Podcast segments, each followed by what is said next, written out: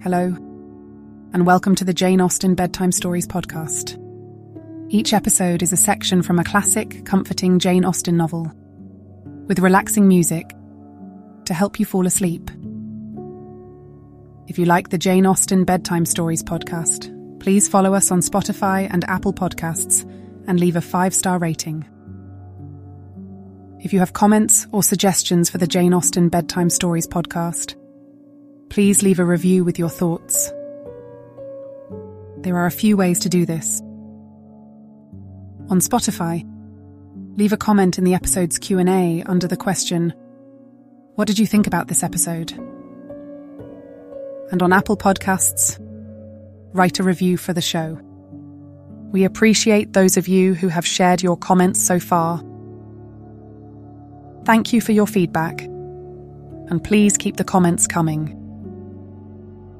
We do read every review and comment, and want to make sure this podcast helps you get a good night's sleep.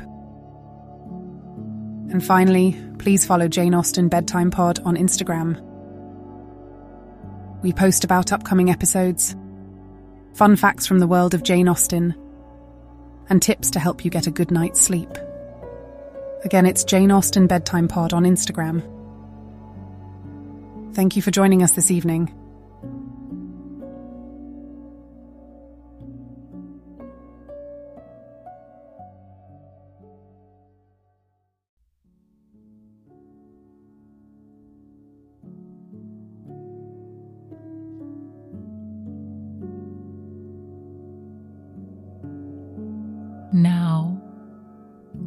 It's time to relax. Let your body fall into a comfortable position in your bed and drift gently into a state of total relaxation with tonight's story.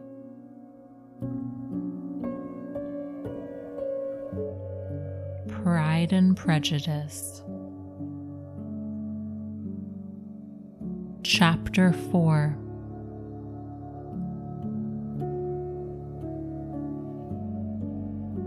When Jane and Elizabeth were alone, the former, who had been cautious in her praise of Mr. Bingley before, expressed to her sister just how very much she admired him. He is just what a young man ought to be, said she. Sensible, good humored, lively, and I never saw such happy manners, so much ease, with such perfect good breeding. He is also handsome, replied Elizabeth which a young man ought likewise to be if he possibly can. His character is thereby complete. I was very much flattered by his asking me to dance a second time. I did not expect such a compliment. Did not you? I did for you. But that is one great difference between us. Compliments always take you by surprise, and me never. What could be more natural than his asking you again? He could not help seeing that you were about five times as pretty as every other woman in the room. No thanks to his gallantry for that. Well, he certainly is very agreeable, and I give you leave to like him. You have liked many a stupider person. Dear Lizzie, Oh, you are a great deal too apt, you know, to like people in general. You never see a fault in anybody. all the world are good and agreeable in your eyes. I never heard you speak ill of a human being in your life. I would not wish to be hasty in censuring anyone, but I always speak what I think.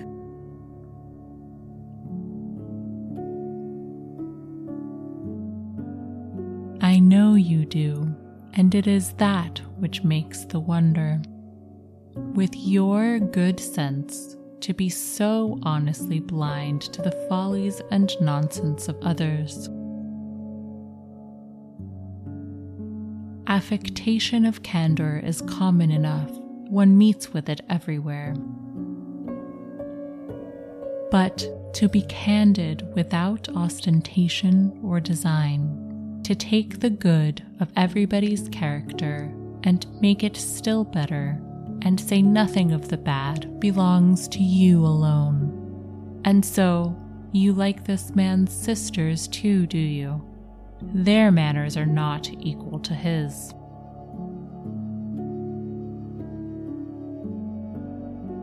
Certainly not at first. But they are very pleasing women when you converse with them. Miss Bingley is to live with her brother and keep his house. And I am much mistaken if we shall not find a very charming neighbor in her.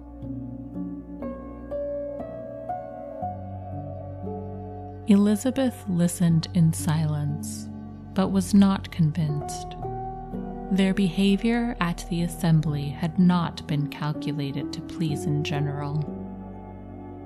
And, with more quickness of observation and less pliancy of temper than her sister, and with a judgment too unassailed by any attention to herself, she was very little disposed to approve them. They were, in fact, very fine ladies, not deficient in good humor when they were pleased, nor in the power of making themselves agreeable when they chose it, but proud and conceited.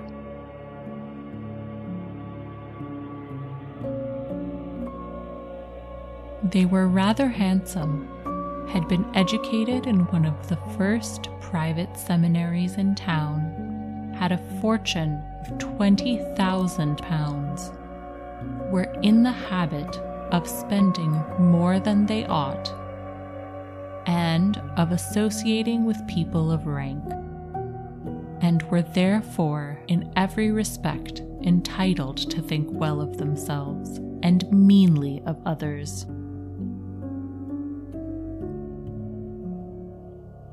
They were of a respectable family in the north of England, a circumstance more deeply impressed on their memories than that their brother's fortune and their own had been acquired by trade. Mr. Bingley inherited property to the amount of nearly a hundred thousand pounds from his father who had intended to purchase an estate but did not live to do it.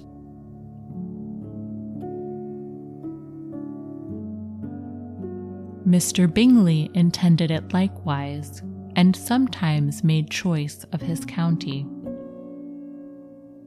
But as he was now provided with a good house and the liberty of a manor, it was doubtful to many of those who best knew the easiness of his temper whether he might not spend the remainder of his days at Netherfield and leave the next generation to purchase.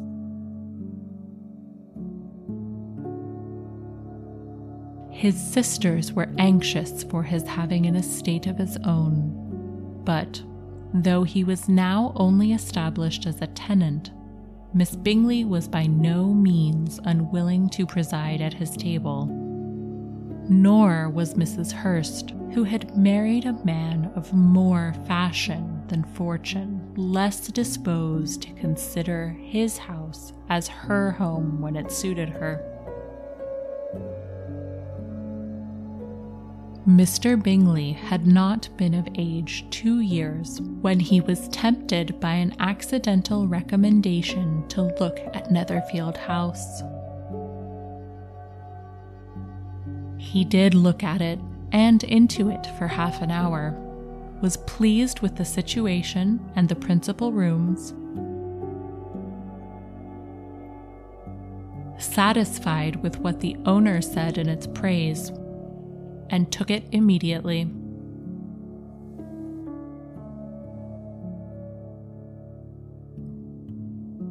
Between him and Darcy, there was a very steady friendship in spite of great opposition of character. Bingley was endeared to Darcy by the easiness, openness, and ductility of his own temper, though no disposition could offer a greater contrast to his own, and though with his own he never appeared dissatisfied.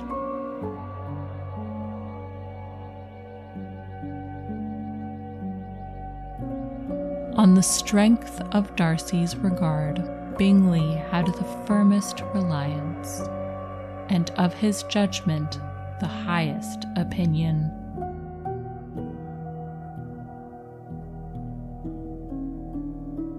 In understanding, Darcy was the superior.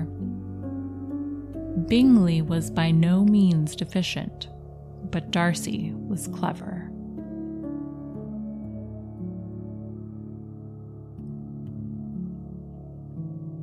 He was at the same time haughty, reserved, and fastidious, and his manners, though well bred, were not inviting.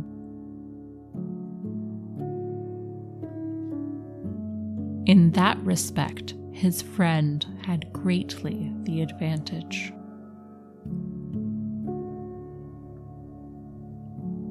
Bingley was sure of being liked wherever he appeared.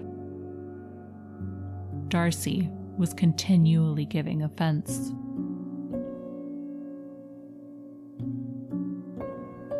The manner in which they spoke of the Meryton Assembly was sufficiently characteristic. Bingley had never met with more pleasant people or prettier girls in his life. Everybody had been most kind and attentive to him. There had been no formality, no stiffness. He had soon felt acquainted with all the room, and as to Miss Bennet, he could not conceive an angel more beautiful.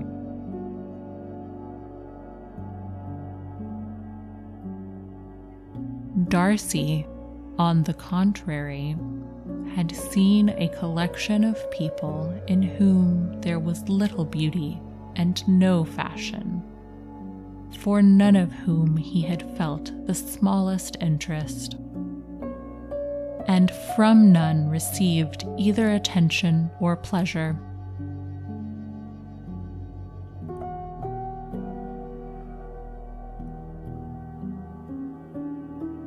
Miss Bennet he acknowledged to be pretty, but she smiled too much.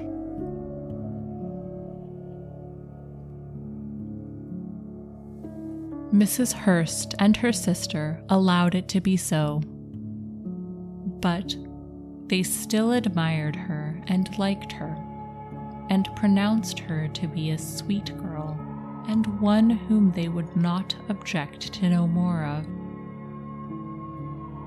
Miss Bennet was therefore established as a sweet girl, and their brother felt authorized by such commendation to think of her as he chose.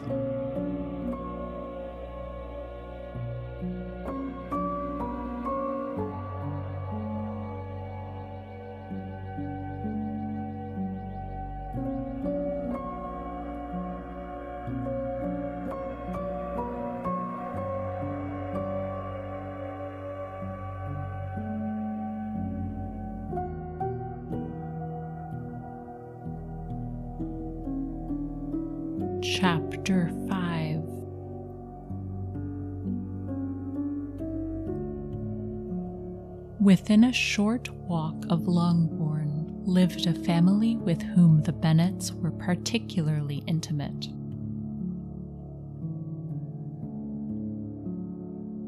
Sir William Lucas had been formerly in trade in Meryton, where he had made a tolerable fortune and risen to the honor of knighthood by an address to the king during his mayoralty.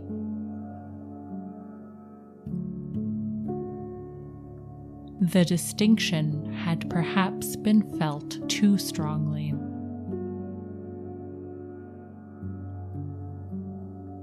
It had given him a disgust to his business and to his residence in a small market town. And in quitting them both, he had removed with his family to a house about a mile from Meryton, denominated from that period Lucas Lodge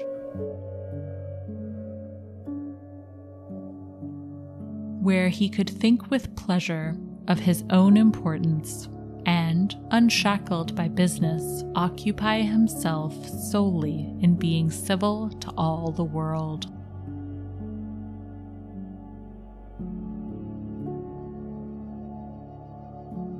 For, though elated by his rank, it did not render him supercilious. On the contrary, he was all attention to everybody.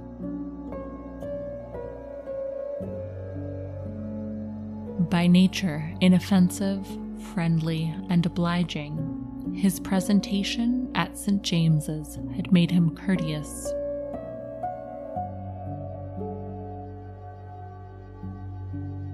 Lady Lucas was a very good kind of woman. Not too clever to be a valuable neighbor to Mrs. Bennet. They had several children.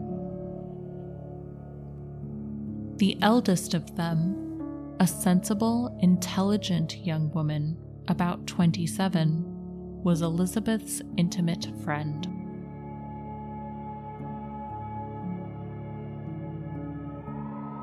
That the Miss Lucases and the Miss Bennets should meet to talk over a ball was absolutely necessary.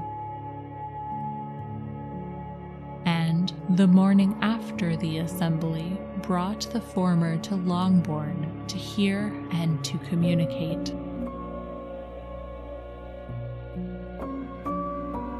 You began the evening well, Charlotte, said Mrs. Bennet with civil self command to Miss Lucas.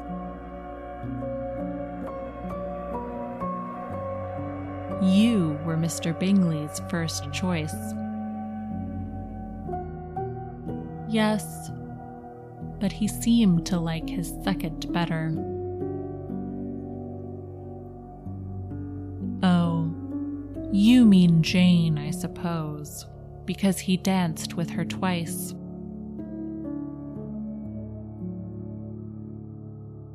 To be sure, that did seem as if he admired her.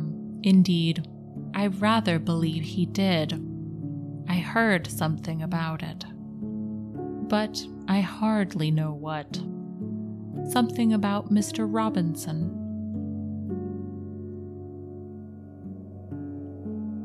Perhaps you mean what I overheard between him and Mr. Robinson. Did I not mention it to you?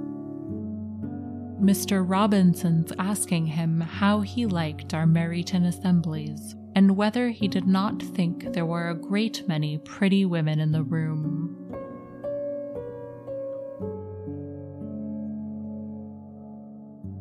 And which he thought the prettiest. And his answering immediately to the last question. Oh, the eldest Miss Bennet, beyond a doubt. There cannot be two opinions on that point.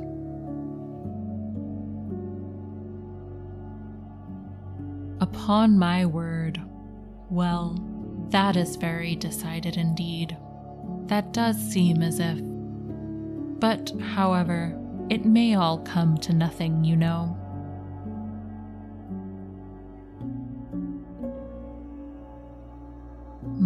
My overhearings were more to the purpose than yours, Eliza, said Charlotte.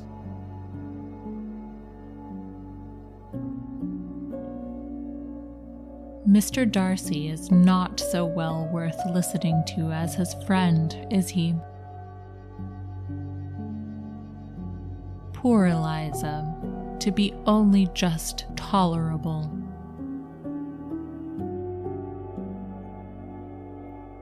I beg that you would not put it into Lizzie's head to be vexed by his ill treatment, for he is such a disagreeable man.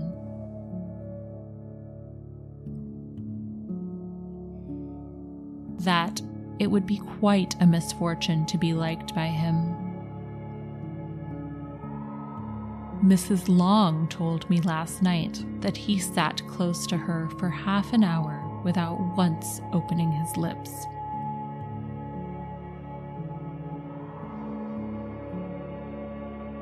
Are you quite sure, ma'am? Is there not a little mistake? said Jane.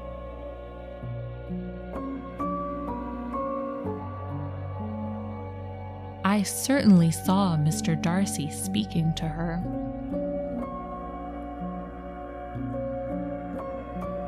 I, because she asked him at last how he liked Netherfield, and he could not help answering her. But she said he seemed quite angry at being spoke to.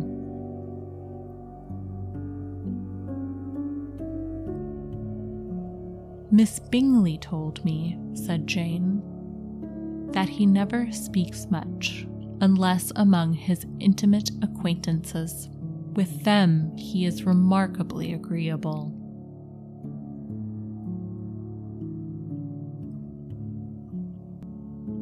Do not believe a word of it, my dear.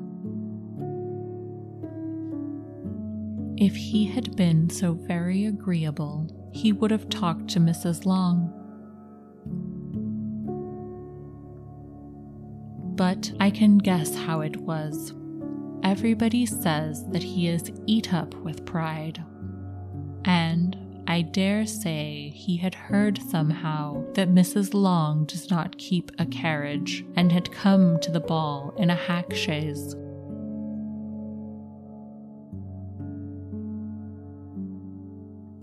I do not mind his talking to Mrs. Long, said Miss Lucas. but I wish he had danced with Eliza.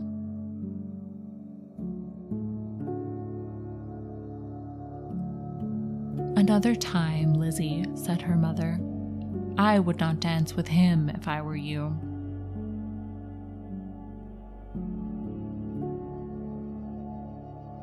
I believe, ma'am, I may safely promise you never to dance with him.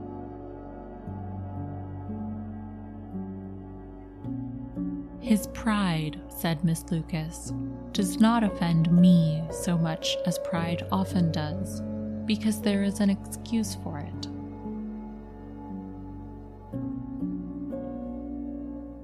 One cannot wonder that so very fine a young man, with family, fortune, everything in his favor, should think highly of himself.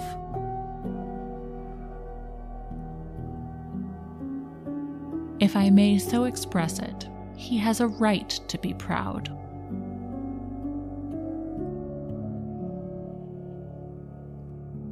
That is very true, replied Elizabeth.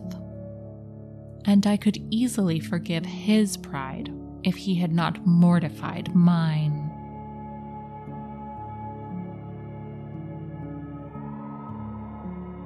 Pride, observed Mary, who piqued herself upon the solidity of her reflections, is a very common failing, I believe. By all that I have ever read, I am convinced that it is very common indeed. That human nature is particularly prone to it, and that there are very few of us who do not cherish a feeling of self complacency on the score of some quality or other, real or imaginary. Vanity and pride are different things, though the words are often used synonymously. A person may be proud without being vain.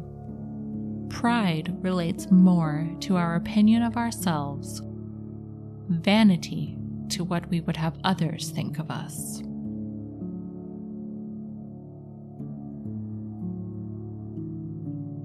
If I were as rich as Mr. Darcy, cried a young Lucas who came with his sisters, I should not care how proud I was. I would keep a pack of foxhounds and drink a bottle of wine every day.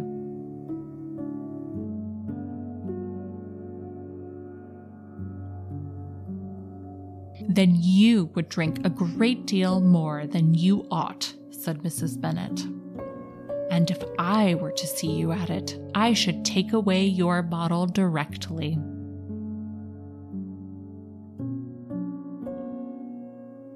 The boy protested that she should not.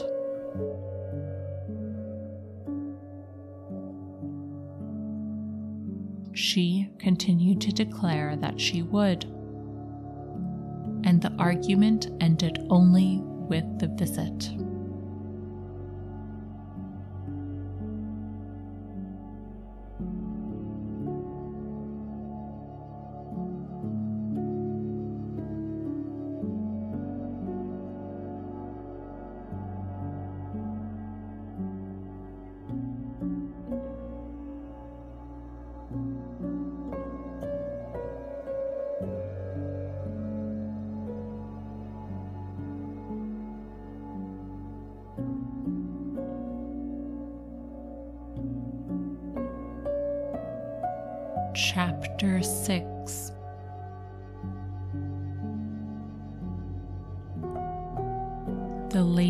Longbourn soon waited on those of Netherfield. The visit was soon returned in due form. Miss Bennet's pleasing manners grew on the goodwill of Mrs. Hurst and Miss Bingley.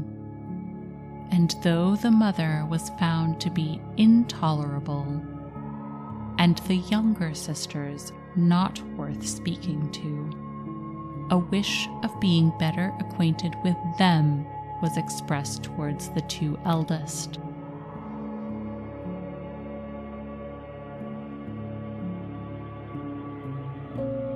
By Jane, this attention was received with the greatest pleasure.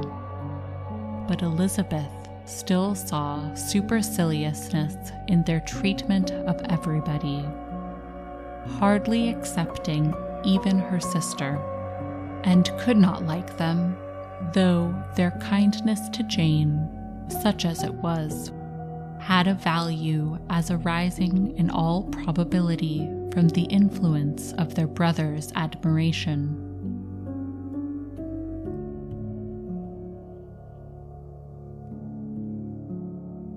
It was generally evident whenever they met that he did admire her, and to her it was equally evident that Jane was yielding to the preference which she had begun to entertain for him from the first, and was in a way to be very much in love.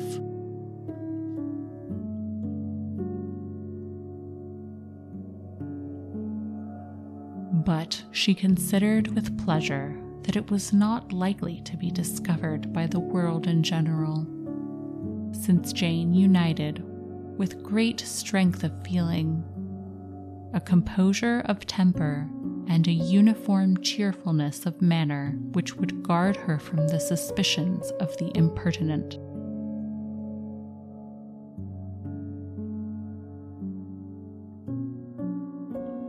She mentioned this to her friend, Miss Lucas.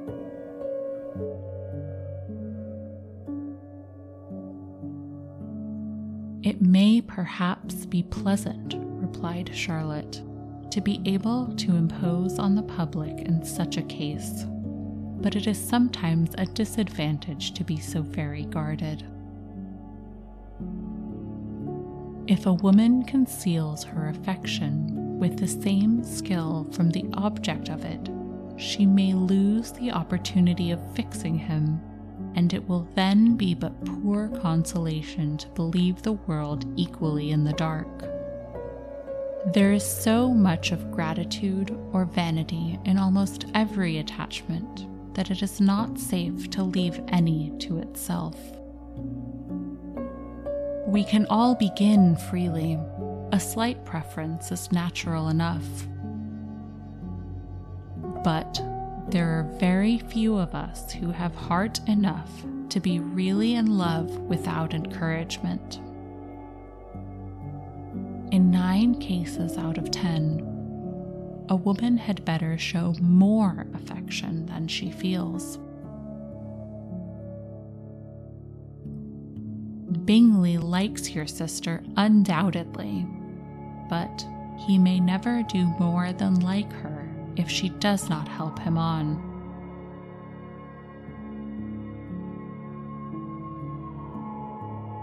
But she does help him on, as much as her nature will allow. If I can perceive her regard for him, he must be a simpleton indeed not to discover it too. Remember, Eliza, that he does not know Jane's disposition as you do. But if a woman is partial to a man and does not endeavor to conceal it, he must find it out.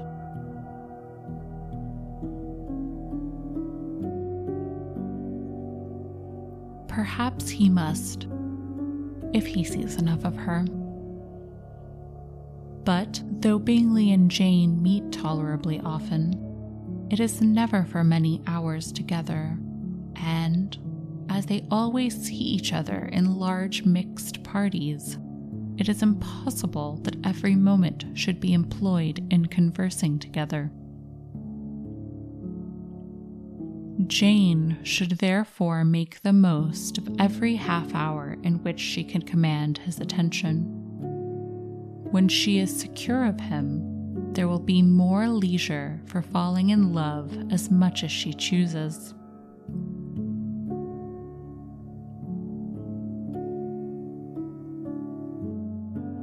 Your plan is a good one, replied Elizabeth where nothing is in question but the desire of being married. And if I were determined to get a rich husband, or any husband, I dare say I should adopt it. But these are not Jane's feelings. She is not acting by design.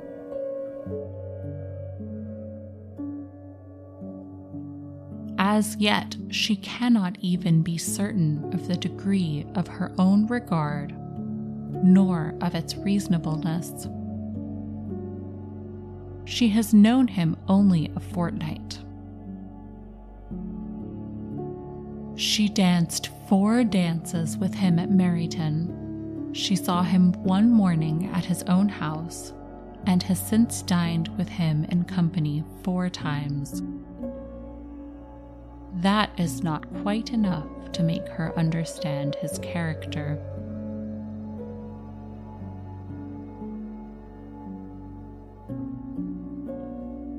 Not as you represent it. Had she merely dined with him, she might only have discovered whether he had a good appetite. But you must remember that four evenings have also been spent together, and four evenings may do a great deal.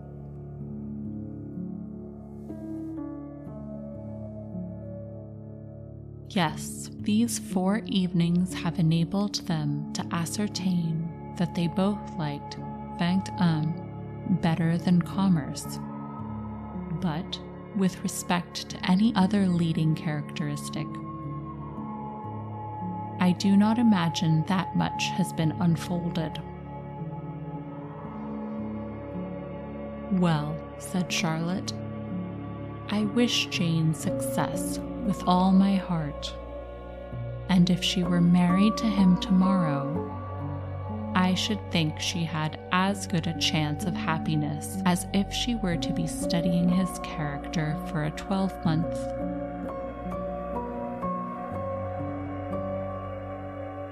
Happiness in marriage is entirely a matter of chance.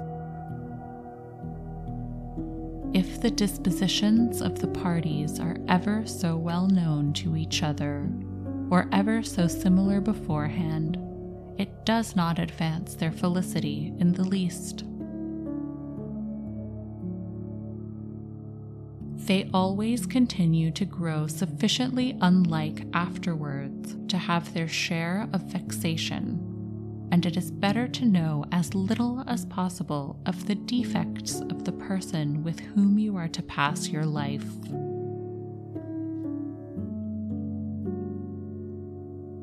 You make me laugh, Charlotte, but it is not sound. You know it is not sound, and that you would never act in this way yourself. Occupied in observing Mr. Bingley's attentions to her sister, Elizabeth was far from suspecting that she was herself becoming an object of some interest in the eyes of his friend.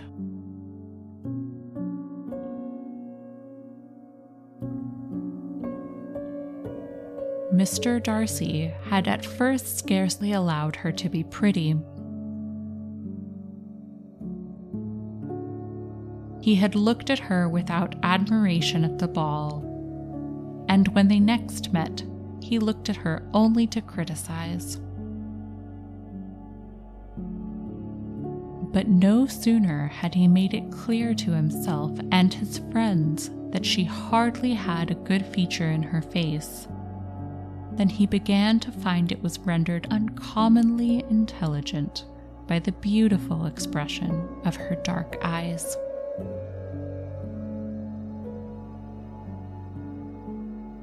To this discovery succeeded some others equally mortifying. though he had detected with a critical eye more than one failure of perfect symmetry in her form, he was forced to acknowledge her figure to be light and pleasing.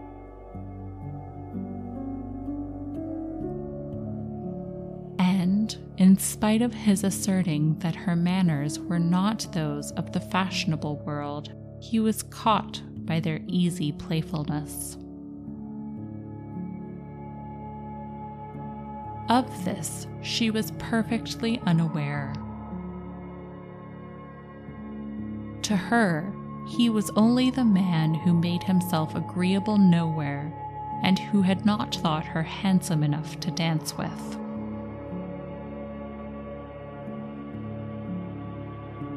He began to wish to know more of her, and as a step towards conversing with her himself, attended to her conversation with others. His doing so drew her notice.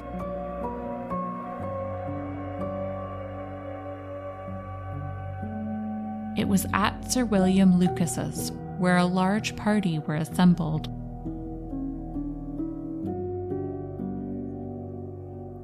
What does Mr. Darcy mean? said she to Charlotte by listening to my conversation with Colonel Forster.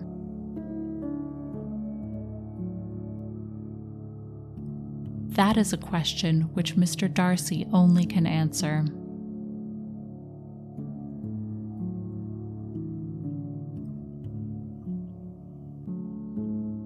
But if he does it any more, I shall certainly let him know that I see what he is about. He has a very satirical eye, and if I do not begin by being impertinent myself, I shall soon grow afraid of him. on his approaching them soon afterwards, though without seeming to have any intention of speaking, Miss Lucas defied her friend to mention such a subject to him, which immediately provoking Elizabeth to do it, she turned to him and said, Did you not think, Mr. Darcy, that I expressed myself uncommonly well just now when I was teasing Colonel Forster to give us a ball at Meryton?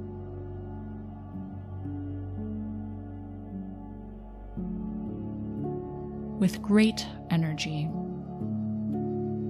But it is always a subject which makes a lady energetic.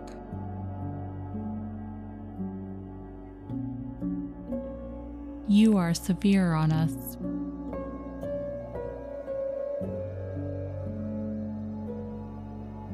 It will be her turn soon to be teased, said Miss Lucas. I am going to open the instrument, Eliza, and you know what follows.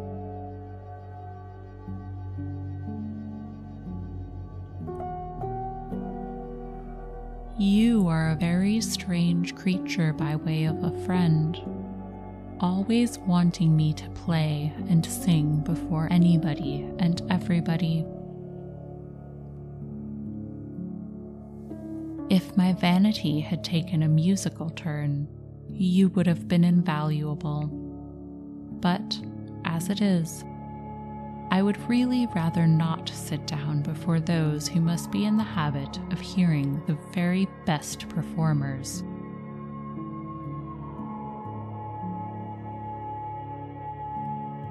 On Miss Lucas's persevering, however, she added,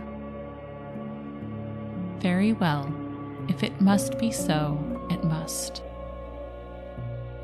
And gravely glaring at Mr. Darcy, there is a fine old saying which everybody here is, of course, familiar with Keep your breath to cool your porridge, and I shall keep mine to swell my song.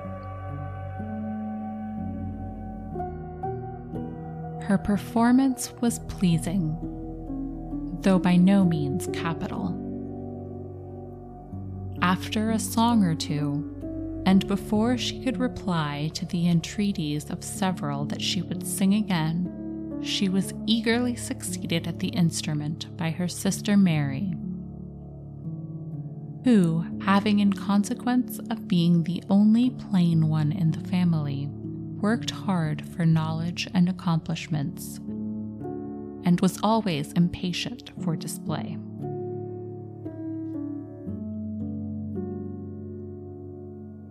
Mary had neither genius nor taste, and though vanity had given her application, it had given her likewise a pedantic air and conceited manner which would have injured a higher degree of excellence than she had reached.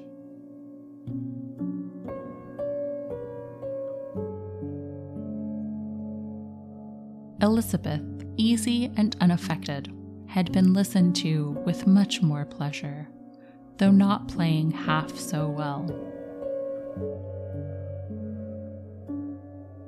And Mary, at the end of a long concerto, was glad to purchase praise and gratitude by Scotch and Irish airs at the request of her younger sisters, who, with some of the Lucases and two or three officers, joined eagerly in dancing at one end of the room.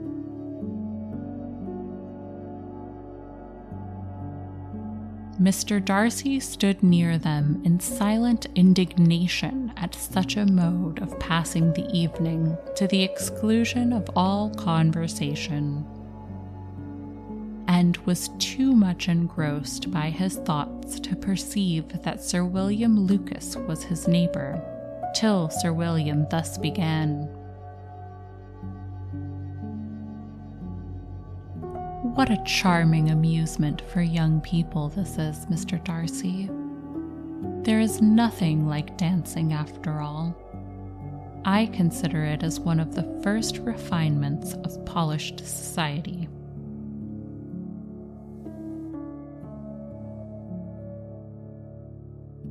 Certainly, sir, and it has the advantage also of being in vogue amongst the less polished societies of the world.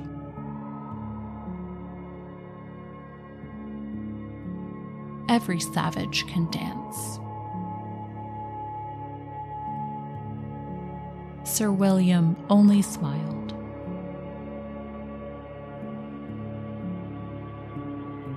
Your friend performs delightfully, he continued after a pause, on seeing Bingley join the group. And I doubt not that you are an adept in the science yourself, Mr. Darcy.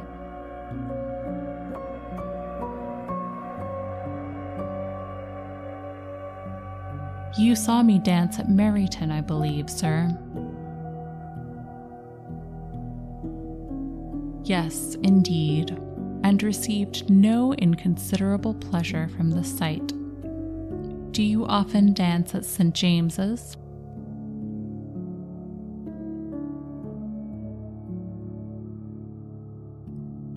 Never, sir.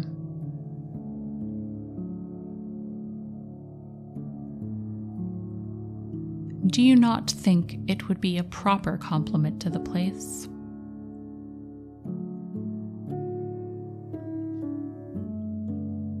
It is a compliment which I never pay to any place if I can avoid it.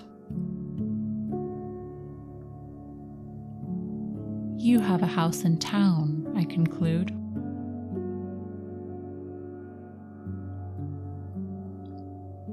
Mr. Darcy bowed.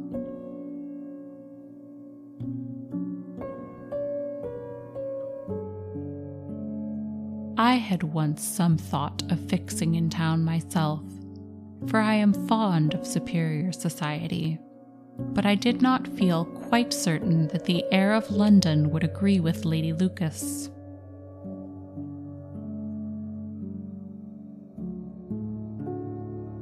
He paused in hopes of an answer, but his companion was not disposed to make any, and Elizabeth at that instant moving towards them. He was struck with the action of doing a very gallant thing and called out to her.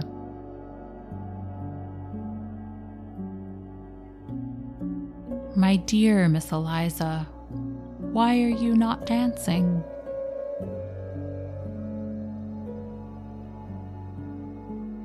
Mr. Darcy, you must allow me to present this young lady to you as a very desirable partner.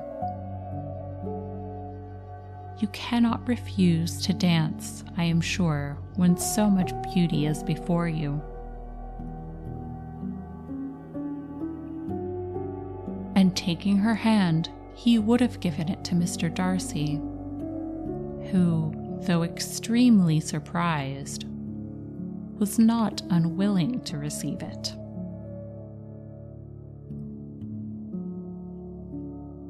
When she instantly drew back and said with some discomposure to Sir William,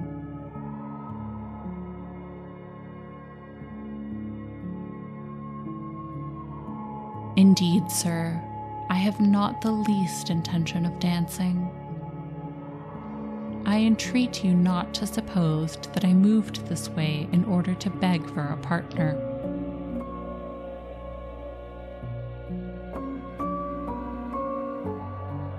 Mr. Darcy, with grave propriety, requested to be allowed the honor of her hand. But in vain, Elizabeth was determined nor did Sir William at all shake her purpose by his attempt at persuasion.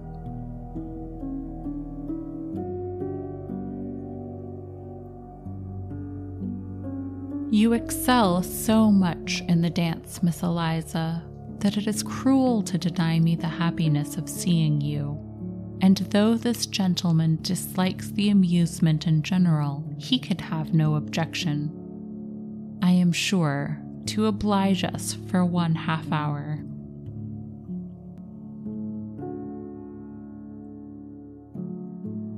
Mr. Darcy is all politeness, said Elizabeth, smiling. He is indeed, but considering the inducement, my dear Eliza, we cannot wonder at his complacence. For who would object to such a partner?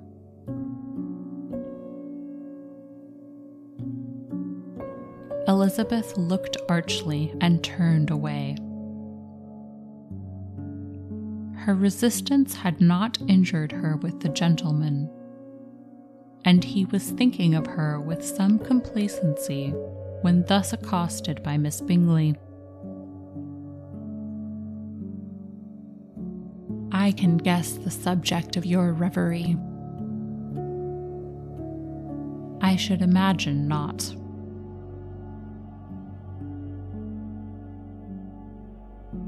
You are considering how insupportable it would be to pass many evenings in this manner, in such society, and indeed, I am quite of your opinion. I was never more annoyed. The insipidity and yet the noise. The nothingness and yet the self importance of all those people.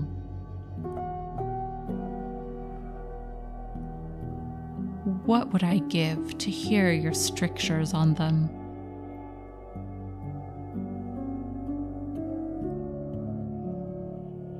Your conjecture is totally wrong, I assure you. my mind was more agreeably engaged. I have been meditating on the very great pleasure which a pair of fine eyes in the face of a pretty woman can bestow.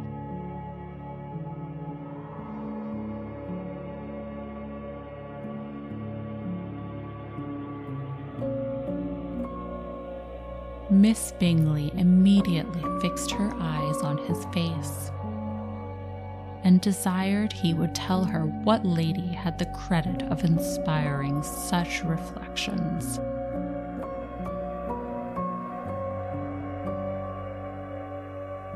Mr. Darcy replied with great intrepidity.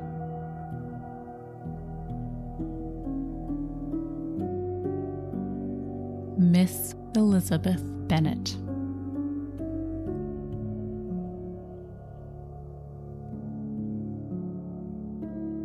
Miss Elizabeth Bennet, repeated Miss Bingley. I am all astonishment. How long has she been such a favorite? And pray, when am I to wish you joy?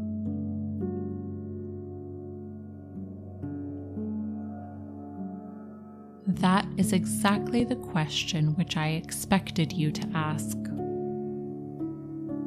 A lady's imagination is very rapid. It jumps from admiration to love, from love to matrimony in a moment. I knew you would be wishing me joy. Nay, if you are serious about it, I shall consider the matter as absolutely settled. You will have a charming mother in law, indeed. And of course, she will always be at Pemberley with you.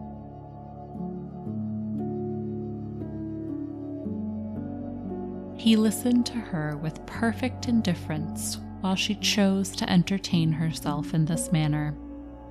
And as his composure convinced her that all was safe, her wit flowed long.